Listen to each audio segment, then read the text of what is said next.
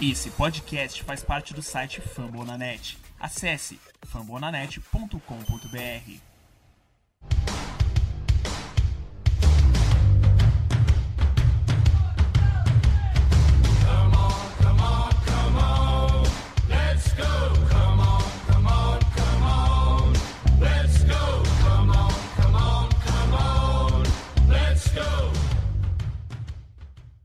Sejam todos muito bem-vindos a mais um Iglo Cash. Vamos lá para o segundo com a temporada em andamento. A gente não conseguiu gravar anteriormente, pedimos desculpas aí pelo, pela ausência. Isso não, de, não deve se repetir nas próximas semanas. Vamos prometer aqui para vocês. Bastante coisa para a gente falar desse mês. É, essas últimas duas semanas foram um caos total em Pittsburgh, em vários aspectos. Comigo aqui hoje, Pedro, bem-vindo. Oi, gente. Uh, a gente não gravou muito por causa da culpa chamada Pedro Hipólito, que eu sempre tinha coisa para fazer, mas hoje a gente conseguiu arranjar direitinho. Nesse, nessa sexta, eu e Kaique já abrimos uma cerveja, já estamos muito bem é, como dizer, apropriados para o dia e é isso. Vamos falar de muita coisa, porque aconteceu realmente muita coisa, seja no âmbito esportivo, seja no meio da diretoria. É, é isso. Né? Conosco também ela, recém-efetivada, Cat. Seja bem-vinda, meu bem. Muito obrigada. Oi, gente. Estava com saudades de vir aqui falar a cabeça de todo mundo sobre esse time que só tem dado desagrado e um pouquinho de agrado. É isso. A equipe do Pittsburgh Sports Brasil está sempre muito ocupada ultimamente, né? É, o Pedro tá basicamente alugou lá um pedaço do Allianz Parque, que ele tá lá toda semana. A Malu desconfio que já deve estar no quinto emprego do dia dela de hoje, então ela não está com a gente hoje por isso, né? Faz aí uns três dias que eu não sei onde ela está. E a Cat vive em surto com os trabalhos dela também. Mas a gente está se organizando e vai ficar um pouquinho mais tranquilo para a gente conseguir gravar agora. Mas vamos lá. É, começar com algo que chateou bastante a gente aqui, né, e grande parte da nossa torcida também, que foi o caso do Jared é, Gerald Scald e da Erin Scald, né, para quem não está familiarizado, foi um caso onde a Erin Scald, esposa do Jared, que era um assistente técnico do WBS Penguins, é, ela foi atacada pelo então técnico do WBS, Clark Donatelli, numa viagem do time. E, bom, na época nada foi feito. O Donatelli prometeu para o Scald que ele ia né, chegar na diretoria, ele ia falar o que aconteceu e tudo mais, ele não fez isso. O Scald foi lá e falou com o Bill Gary na época, que era o assistente GM dos Penguins e responsável pelo WBS. O Gary tentou abafar o caso, até que o Scald foi lá e conseguiu falar com alguém. É, meio que de imediato, o Donatelli pediu demissão por razões pessoais, essa foi a alegação na época. E o caso veio à tona vários meses depois, publicamente, quando o Scald entrou com uma ação contra os Penguins, alegando que tinha sido demitido da franquia por ter falado. Né? O caso não ganhou tanta repercussão quanto o do Chicago Blackhawks, é, a gente tem que destacar isso, né? E a resolução ocorreu de forma um pouco mais, é, vamos colocar pacífica, talvez, não, não sei se seria o termo adequado, mas Diferente do caso dos Blackhawks, que ainda perdura, né? O, os Penguins rapidamente entraram em um acordo com a família Scald, com o Jarrod e com a Erin, a respeito do caso. Foi feito um acordo na justiça e o caso está basicamente encerrado, né? Apesar do caso encerrado, apesar da equipe ter feito o acordo, é, fica pra gente assim a postura da equipe em alguns momentos, com, especialmente através das notas que soltaram. Cat, aquela nota falando né, que o Penguins soltou uma nota falando que havia tomado conhecimento do caso e que agiu de imediato após uma investigação lá de, sei lá, três dias e que o Donatelli tinha sido demitido. Ok, isso é verdade, digamos assim. Mas aí na mesma nota a franquia vai lá e destaca assim, né, que ah, o, o Scaldo levou sete meses para reportar o, o, o caso pra gente. Tipo, não, né, Cat? Absolutamente não, assim, foi uma coisa que eu fiquei muito brava lendo.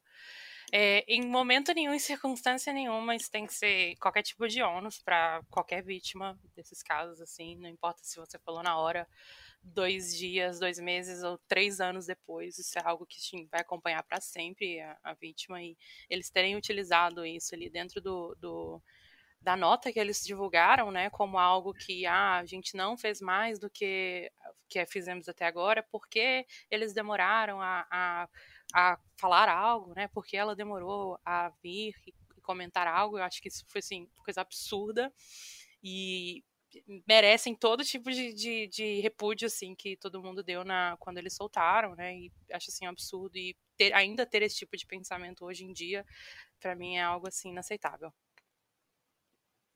É, é, como falei, a gente o Penguins resolveu o, a situação na, nos tribunais com, com esse acordo.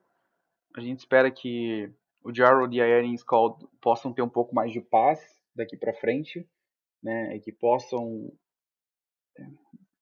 nunca vou, não, não, não se pode usar o termo ou esquecer, porque isso é uma coisa que sempre vai, vai marcar muito, mas que eles possam talvez começar a seguir em frente, né, depois disso tudo, com um pouco mais de paz, após os, os desejos deles é, na corte terem sido atendidos.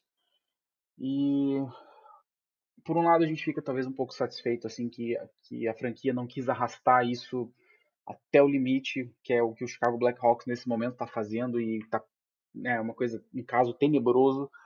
Para quem não está muito habituado ao caso do Chicago Blackhawks, é, eu vou indicar aqui o podcast, é, o, Ice Cash, o episódio, acho que é o 59, se eu não estou errado. É, se você procurar, você vai encontrar lá. Ice Cash Kyle Beach é o nome do episódio. É um episódio de mais de uma hora, falando exatamente sobre esse caso do Chicago Blackhawks, que é ainda está fazendo muito barulho no, no, mundo do rock.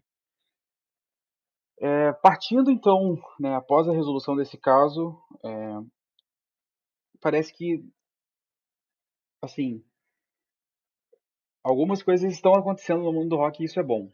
Pedro, pouquíssimo tempo depois né, do caso do Penguins ter sido concluído e do caso do Kyle Beach explodir de vez, o Bob Murray GM do ex-GM agora do Anaheim Ducks, ele foi colocado em licença administrativa por comportamento abusivo e muito pouco tempo depois pediu demissão. É, vai entrar num programa de, de reabilitação para abuso em álcool, né? Mas assim, as denúncias, as denúncias contra o Bob Murray chegaram na hotline que a NHL abriu e divulgou após o caso do Kyle Beach. Algumas mudanças no horizonte, Pedro? Devagar, mas vamos, vamos chegar lá? Cara, vai ser um momento tenso para quem gosta do esporte, para quem é ser humano, porque não é legal. Cara. Você vê um esporte, você pro fã casual que só vê realmente o jogo, é, pô, isso infelizmente não vai afetar ele. Mas pro cara que tá lá sempre acompanhando as notícias do time, desanima. Porque isso aconteceu anos atrás, tá vindo à tona agora só porque aconteceu o caso do Blackhawks deveria ter vindo à tona antes, e, é complicado. É o texto do, do Puck Brasil, do Matheus, se eu não me engano, que a, a, gente ama o jogo, o jogo tem que aprender a amar a gente de volta, cara. Não, não existe isso que tá acontecendo e só tá vindo à tona porque surgiu um caso e falou, puta, se a gente é, não, a gente vai ficar com uma imagem ruim. Não, cara, isso não deveria nem estar tá acontecendo. Isso deveria ter sido policiado antes mesmo de acontecer. A gente só tá remediando, a gente tem que aprender a prevenir, cara. É, pelo menos está vindo à tona, não está ficando debaixo dos panos. E sobre a situação do Penguins, mesmo que demorasse sete meses, cara, é uma coisa mental que a pessoa não está preparada para passar. Esses sete meses pode ter sido o tempo dela entender o que aconteceu e ter a coragem, porque é precisa de muita coragem para denunciar o caso. E que as pessoas sejam punidas. O Bill Guerin ainda é o GM lá do, do Wild. E aí, o que, que vai acontecer? Sabe? Então essas coisas. É, é foda, cara. É difícil. É, vamos ver se, se a gente vai ter mudança, se, se, se vai começar a pintar mais, né? Porque acredito eu que sim. Acredito que vai começar a pipocar alguns casos daqui para frente. E que seja assim, se, se, é o jeito de ter que mudar as coisas na marra, né, e começar a cair esses medalhões, esses caras que, que alimentam essa cultura horrorosa, que seja assim, né, Guedes? É, pois é, acho meio complicado ainda falar. Tem ah, muitas vezes, assim, nessas últimas notícias, parecia que saiu uma coisa atrás da outra, uma coisa puxou a outra. Foi ficando aquela coisa pesada, cada dia ali algo novo de ruim surgindo, né? Vindo à tona. É, é muito bom que tá vindo, e aí a gente começa a ver é, um monte de pessoas, né, que nunca imaginei que falariam, começarem a falar sobre, e eu realmente acho isso é uma coisa que a gente conversa muito até, né, Kaique, que se não tem pessoas reclamando e falando, nada vai mudar, e aí e apesar de parecer chato às vezes para quem não, não não se deixa afetar ali tanto, né? Parece chato estar tá falando ali sempre disso, mas é algo que tem que tem que acontecer, tem que estar tá sendo falado. E eu realmente não acredito que as coisas não começariam a mudar, como foi o caso ali do da, do caso do, do Blackhawks com o Kyle Beach.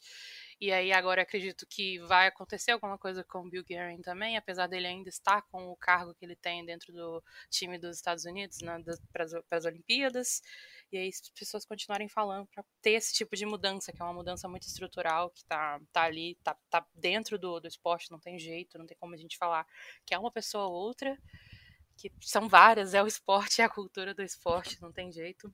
Mas é, é, é, assim que tem que começar e fico feliz de estar tá começando de algum lugar, mas fico triste ainda por saber que a gente ainda tem que fazer esse esforço tão grande para as pessoas entenderem, para fazer mesmo essa mudança, ter essa mudança de cabeça, porque a gente ainda vê muita gente ali é, apoiando, né, essas pessoas ainda e por aí vai.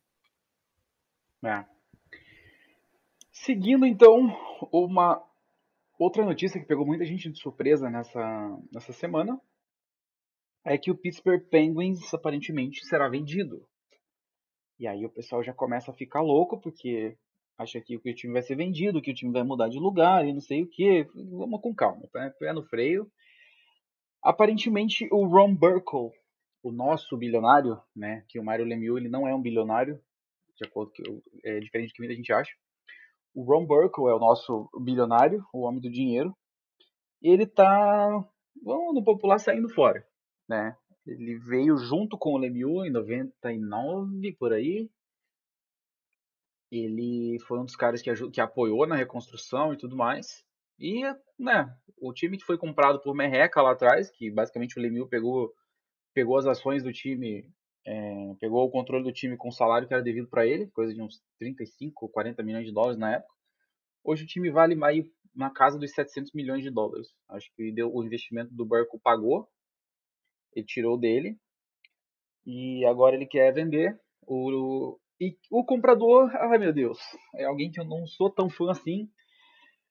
Mas se a gente olhar para o que os caras têm feito nos últimos anos nos esportes, é possível a gente ter aí um, um pouquinho de, de esperança de que as coisas continuarão iguais ou até melhores, né? O Finway Sports Group, que é liderado pelo John W. Henry, que é dono do Boston Red Sox, provavelmente a ou uma das equipes mais tradicionais do beisebol norte-americano, e do Liverpool, da Inglaterra, da Premier League.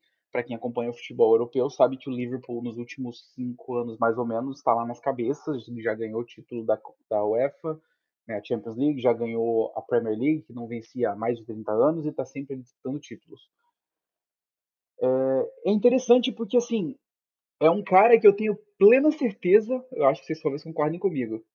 Esse cara muito provavelmente tentou comprar, já tentou fazer ofertas e comprar o Boston Bruins.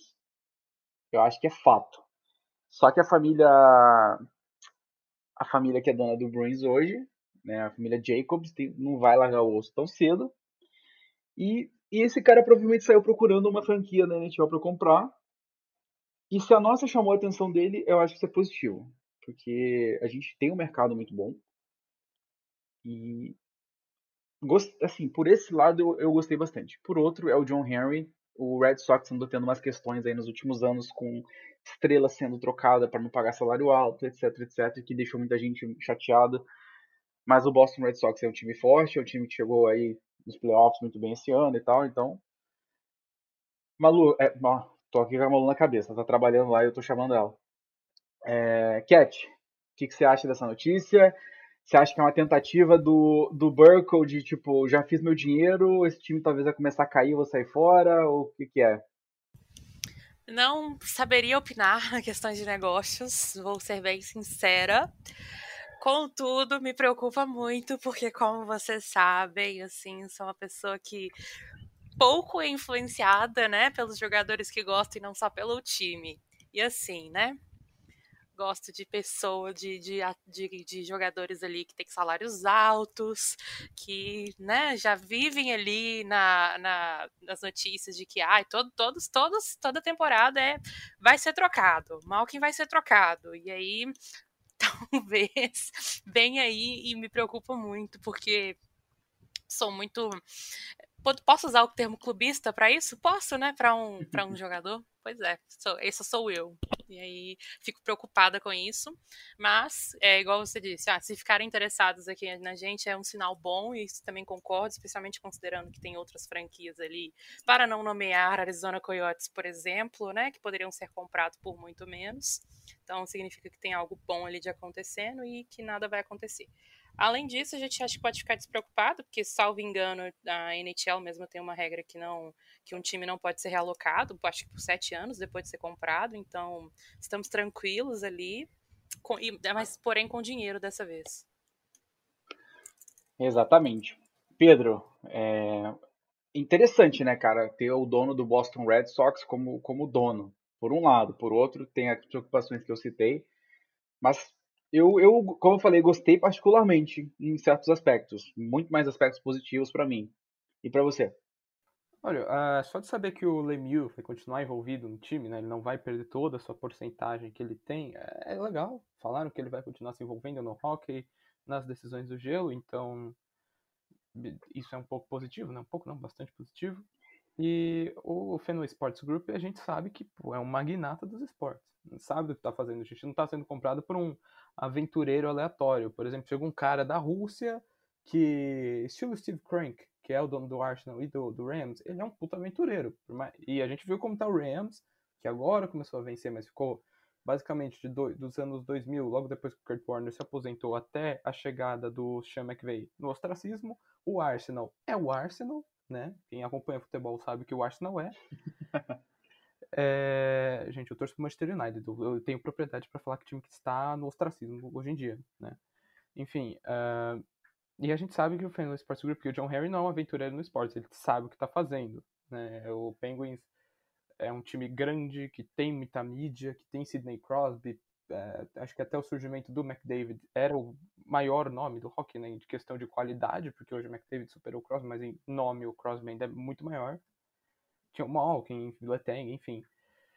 A gente tá na mídia e vai continuar na mídia com, com o Fenway Sports Group aí. E agora eu vou ter que torcer, entre aspas, pelo Liverpool. E o LeBron James vai ser nosso dono também. Isso é, isso é engraçado. isso é muito engraçado, Craig. O LeBron ele é dono de parte do, do Fenway Sports Group, né? Como um dos investimentos que ele, que ele fez. E LeBron James é um dos donos do, dos Penguins agora. Né? Será, pelo menos, quando tudo tiver finalizado. É... Ainda não, não foi concluído, mas tudo aponta que será concluído. Falta a aprovação da, do Conselho Administrativo e tudo mais, mas trata-se de um grupo com muito respaldo nos Estados Unidos, né, principalmente. Então acredito que isso vai, isso vai para frente. Não, não precisa se preocupar. Muito provavelmente na próxima temporada teremos novos donos. E bom, falando em Penguins, a gente falou do administrativo, a gente falou do jurídico, é, vamos falar do gelo um pouquinho, não que seja melhor, né? Porque, mas é aquilo. É, a gente começou a temporada bem, com alguns resultados bastante interessantes. É, a gente goleou o atual campeão, a gente goleou o Toronto, a gente arrancou aí uma, uns resultados interessantes, e aí a coisa começou a cair um pouquinho. Depois da goleada em Toronto, veio uma goleada contra Tampa, que a gente tomou. Depois tomou uma do Flames, aí perdemos do Devils. E entramos naquele complicado, né? Aí a gente foi lá, arrumou vitórias boas, tipo contra o Flyers, assim. E depois. É, amigos. O que, aconteceu? Cat, a gente veio bem, Obviamente, o nível do time ele vai cair um pouquinho, não é sempre que a gente vai conseguir jogar em alto nível com o elenco tão quebrado do jeito que a gente tá. Mas foi bem feia a coisa, né, recentemente. Não tava bonito mesmo, não. Mas assim, considerando que a gente estava com um time basicamente de pessoas achadas fora da arena ali, né?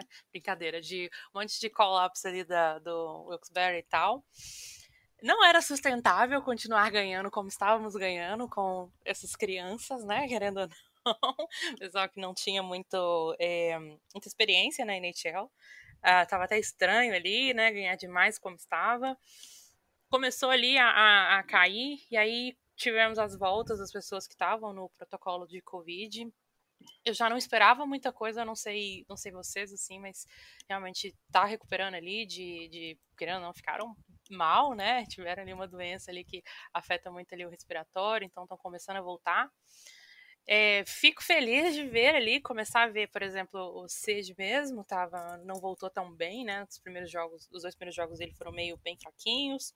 Nesse último ele já estava melhor, já estava mostrando ali mesmo o potencial dele, né? Como eu ainda, desculpa, gente, eu sei que McDavid é McDavid, mas para mim ainda seja o melhor jogador. E aí fala um pouco da é pouca opinião, né, de pessoa que é, é, é do time, assim mas é, não esperava muito, assim, fico, fiquei muito triste ali com várias atuações ali, a gente mesmo falou de vários jogadores ali que tinham muita promessa e não, não foram tão bem nesses últimos jogos, mas não, não era algo que estava muito fora do esperado não, considerando o histórico ali do que, veio, do que vinha acontecendo, né, de tanto de, tanto de lesões quanto mesmo de, de protocolo de Covid.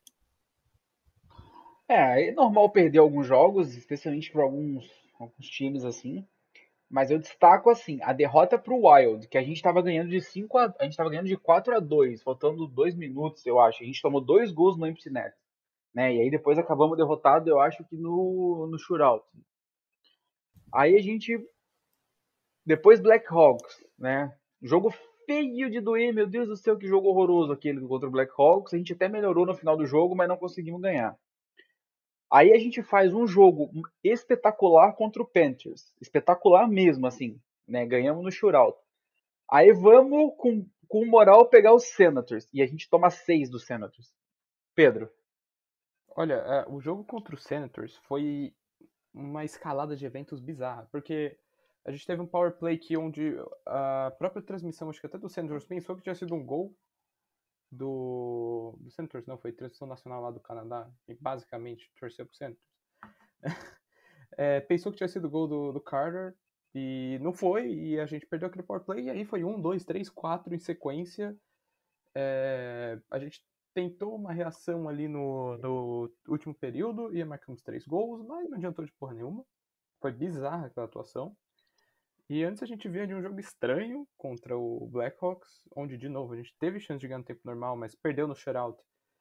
E foi estranho, porque foi um jogo bizarro, onde o Flurry acho que jogou seu melhor jogo, e mesmo assim tomou um gol bizarro, o Jeff Carter ficou inspirado no último período, e foi por isso que a gente ganhou.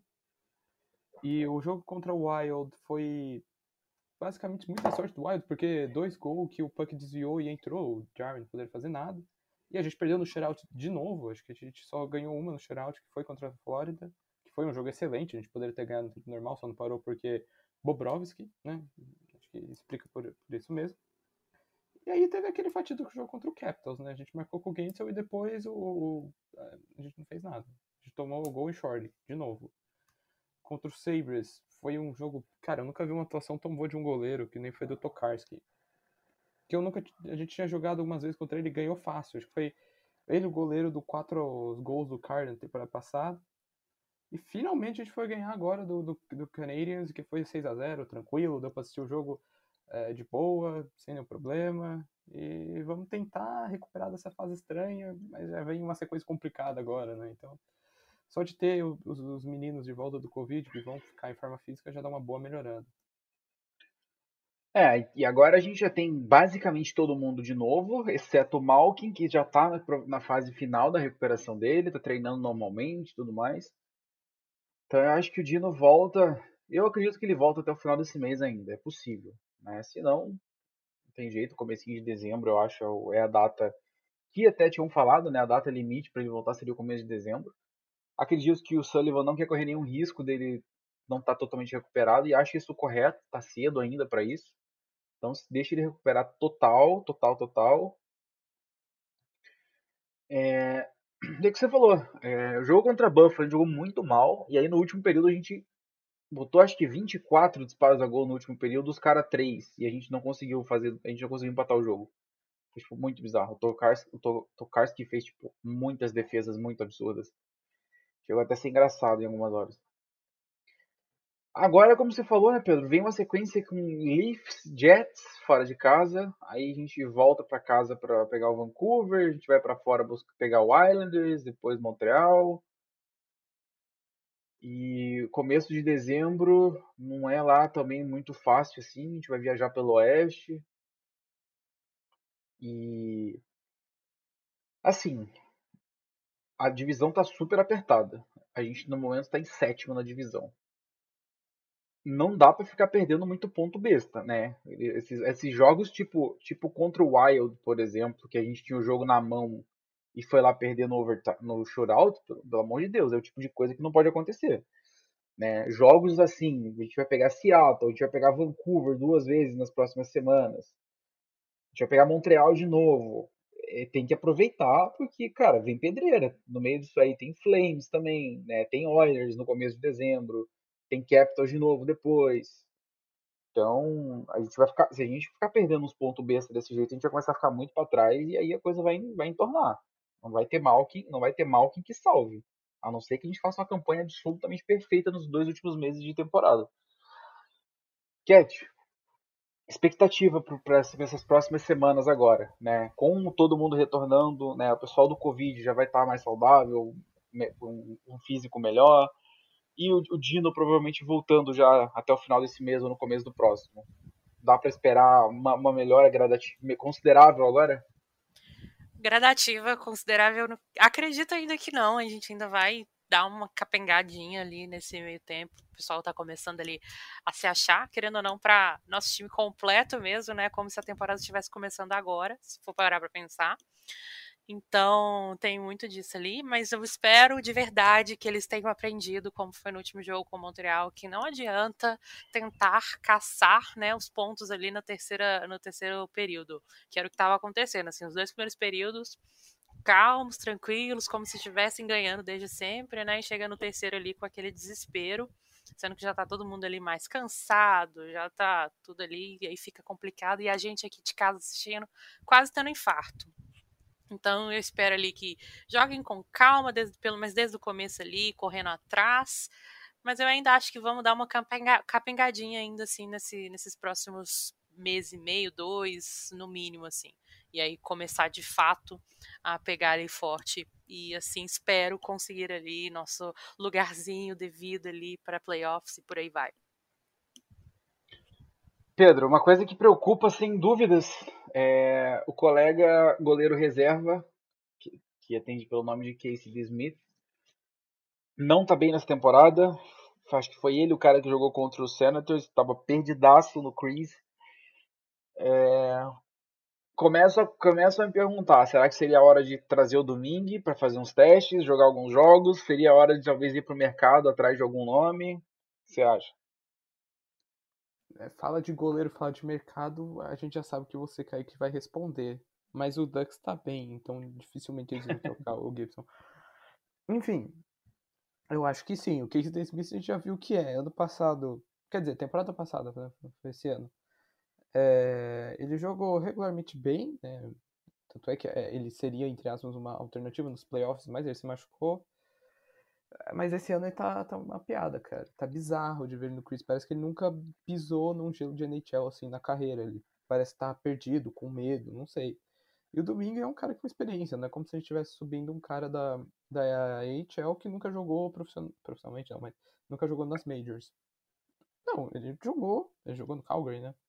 Então acho que vale sim a experiência, você colocar ele contra um time mais fraco agora dessa sequência. É, eu sei que o Jerry tá cansado, ele jogou 8 de 9 jogos e o único jogo que sim, o Case Smith jogou foi contra o Senators. A gente levou uma piaba, onde quatro dos gols foram culpa dele. É, a gente tem que colocar o, Jerry para agora fogo. Jets e Toronto não adianta testar. Agora contra o Canucks, que vai ser em casa, você pode pensar sim em colocar o Domingue. Canucks, que na teoria ser um time bom, tá mais perdido que segue o tiroteio. É, então, vale. Vale testar assim o domingo. É, aquilo, tá no inferno, abraço capeta. É, eu acho que dá pra testar realmente, assim. É, no, se parar pra ver, tem jogos como contra o, Can contra o Canucks. E é back-to-back, -back, né? Canucks. Eh, não, desculpa. É, tem o Canucks logo depois, dois dias depois, tem o Seattle. Então, com todo respeito às duas equipes, mas não são equipes que estão jogando nada bem ultimamente. Seattle um pouquinho melhor. Se é hora de testar um goleiro diferente aí. Depois a gente tem back-to-back -back na mesma semana. A gente pega o Capitals e depois pega o Ducks. O Ducks não tá fraco. O Ducks tá jogando bem, tá, tá bem na tabela. O Capitals, né, dispensa comentários.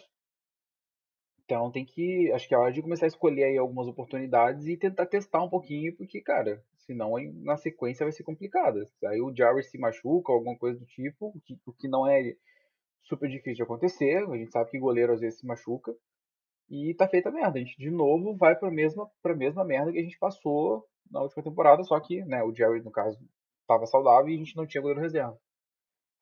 Cat, Domingue, troca, o que, que, você acha? Domingue, se não der certo, troca, mas mantenho o meu Tristan Jerry lá quietinho, tá? Sou a pessoa que vai defender ele, mas assim, não, falando sério agora. É, Domingue, com certeza, assim, minha opinião sobre o, o Casey Smith não é segredo para ninguém. Eu não acho que ele é um, um, bom goleiro, nunca achei e muito menos como uma boa pessoa. E aí tá, tá assim aquela grande piada, né, no, nas vezes assim que a gente viu ele jogando ali, foi assim terrível. Hum, muitos gols ali facilmente entregados ali praticamente. Acho que não não tem muito o que dizer. E até mesmo na última temporada, pelas outras vezes que a gente já havia visto ele jogando também, eu achei muito assim fora do comum como ele estava jogando. Não achei que era o, o, o, normal dele ter jogado ali como ele jogou bem em alguns jogos. Tem que, que admitir, mas eu ainda acho que foi assim, uma questão mesmo meio que de sorte. Então acho que é dar chance pro Domingue mesmo, e se não der certo, uma troca ali, tentar ali puxar algum outro, algum, algum goleiro talvez até mais novo, né, para manter ali para futuro também, para treinar ali para futuro e por aí vai. É isso. Eu acho que o Domingue parece que ele, ele até vem um pouco bem ali no, no, no, WBS. A gente tem um nome bom lá, que é o Lindbergh, mas no momento ele tá machucado e acho que ele não vai subir ainda, que tá muito cedo. Mas a gente precisa decidir isso logo, né? até a trade deadline a gente provavelmente vai ter uma noção do que precisa.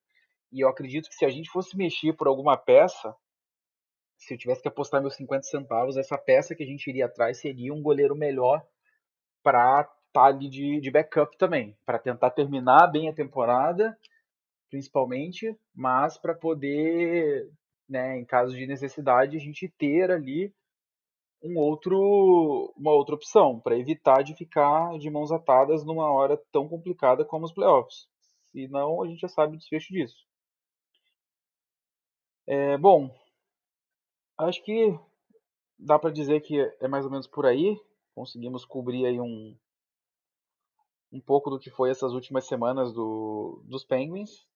Nada assim de empolgar muito, né, gente? Mas Acho que dá para esperar algumas coisas positivas daqui para frente, com o retorno de todo mundo, é, todo mundo já saudável, e o time vai tomando a sua forma que a gente imaginou no começo da temporada. Então, é esperar para ver, é ver o que a gente consegue arrumar. Eu só espero que a gente ganhe dos Capitals no próximo encontro, porque uh, que ódio que dá perder desse time, especialmente do jeito que a gente perdeu.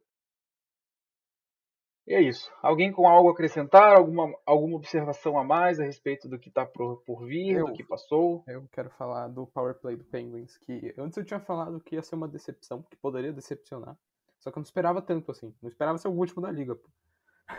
A gente ainda conseguiu marcar dois gols de power play nos últimos dois jogos, mas tá, tá horroroso, cara. A gente ficou 8 de 0 de 28. A gente não marcou por 28 power plays seguidos e a gente tomou uns três short-handed goals assim, eh, quando você assistiu Pittsburgh Penguins de duas, três temporadas atrás, você nunca pensou isso. Você tinha Hornets, você tinha Castle. E eu até tinha falado, a gente não sentiu a falta do, do Hornets na temporada passada porque a gente tinha o McKenna, que era aquele cara que fazia o gol feio, aquele gol sujo. Né? A gente lembrava, se jogava na, na endboard eh, depois de fazer o gol, de tão lutando que ele tava. Mas hoje a gente não tem. Eh, esperava-se que ia ser o Heinen, esse cara, ele até marcou gol ontem, mas até agora não foi, sofrendo muito em power play. cara, nosso penalty kill tá excelente. Top 5 da liga, sensacional. Agora o power play tá, tá horroroso, poor play. Não, esse power play, esse power play tá uma coisa assim de tipo chorar, chorar mesmo, chorar, sobem, sobem hard, porque cara, é bizarro como às vezes não faz absolutamente nada, nada. O problema, eu não tenho problema em não converter, não converter, é, em não converter gol, né? Mas pelo amor de Deus, chuta no gol pelo menos, né? Pelo menos cria algumas coisas. Foi o que aconteceu nos últimos jogos. Pelo menos isso, né? A gente conseguiu chutar gol, a gente conseguiu criar boas oportunidades e tal, já é, já ajuda um pouco. Agora, cara, aquele power play que não faz nada, que não chuta, fica só saindo da fica só saindo da porra da zona e voltando. Mas que ódio que dá aquilo. Sério, que ódio. Nossa. Cat, esse power play dá, dá, pra, dar uma, dá pra deixar o cidadão doente, né? A gente tava comentando disso em off outro dia vendo o jogo. Sim. Olha, eu, eu, vou negar não que é, foi até cômico, tá? Ver eles chegando em 32 lugar da liga. É, para não chorar, a gente teve que rir ali um pouquinho, mas acho que, o, acho que principal para mim, que mais faz falta, além, é claro, de ter ali eles jogando o puck mesmo, direção da, da, da do gol mesmo, para tentar alguma coisa, é ter alguém ali na frente do gol para tentar pegar aqueles rebounds, sabe? Isso era uma coisa que eu tava reparando muito, especialmente nesse último jogo. Tinha muita chance de rebound ali e não tinha ninguém na, na rede ali para poder tentar botar para dentro, e isso é uma coisa que falta muito, especialmente no power play, porque a gente é um time que sabe fazer jogada ali, sabe abrir esse, esse, esses pontos ali, mas não tem ninguém para capitalizar nessas áreas assim. Então, isso é uma coisa que assim, me matou, me mata muito ficar assistindo, vendo, faltando. E aí, pelo menos, começamos né, a, a jogar o puck ali pra, em direção da, da, do gol e tentar alguma coisa. E aí, o próximo passo é achar alguém para ficar sendo ali aquele carinha chato, sabe? Que fica incomodando o outro goleiro mesmo, mas para tentar pegar os rebounds. É, vamos ver se com o retorno de todo mundo, né, a nossa, nossa querida unidade, ela ela volta a ser aquilo, né? A gente teve o, o, monstro de, a gente chamava de monstro de três cabeças quando era Crosby, Malkin e Castle, né, na parte do ataque. E ano passado, como o Pedro destacou, a gente tinha o McKen que estava absurdo no power play, ele levou o nosso power play a níveis assim incríveis. E agora a gente voltou, pra, voltou né? Estaca zero de novo. Então é ver o que, que, que, que o Harden vai, que o Todd Harden vai fazer aí. Como técnico principal, não gostei muito dele, não. Só gostava na época do Capitals, aquele Capitals dele era, era de chorar. Mas atualmente o Todd Harding, quando ele precisou aí ser técnico principal no lugar do Mike Sullivan, inclusive teve isso também, né, que a gente não mencionou. Até o Sullivan ficou fora de alguns jogos, para vocês verem a fase que a coisa tava.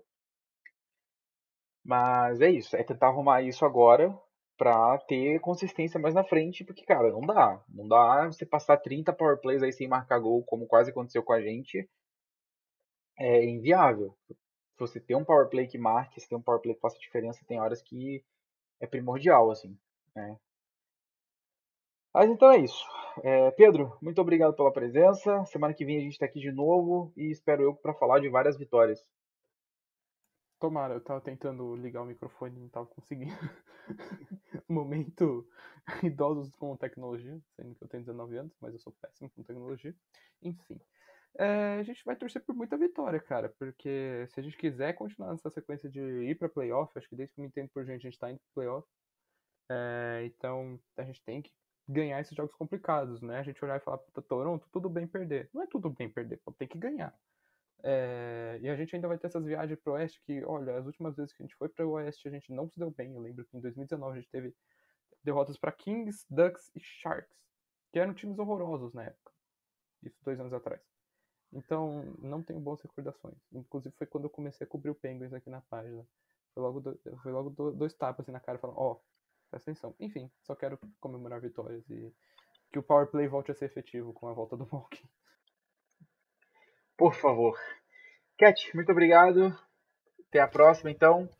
Muito obrigada. Só queria falar que a gente já descobriu quem que é o pé frio ali para os jogos do Oeste. Então o Pedro está proibido de cobrir os jogos nos, nesses dias, tá, pessoal?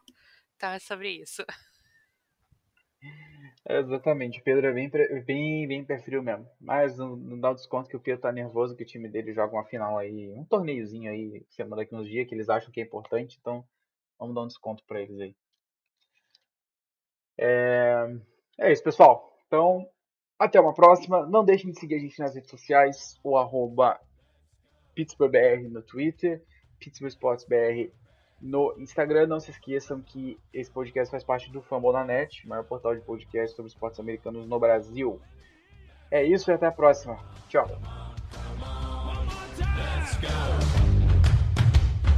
Let's go.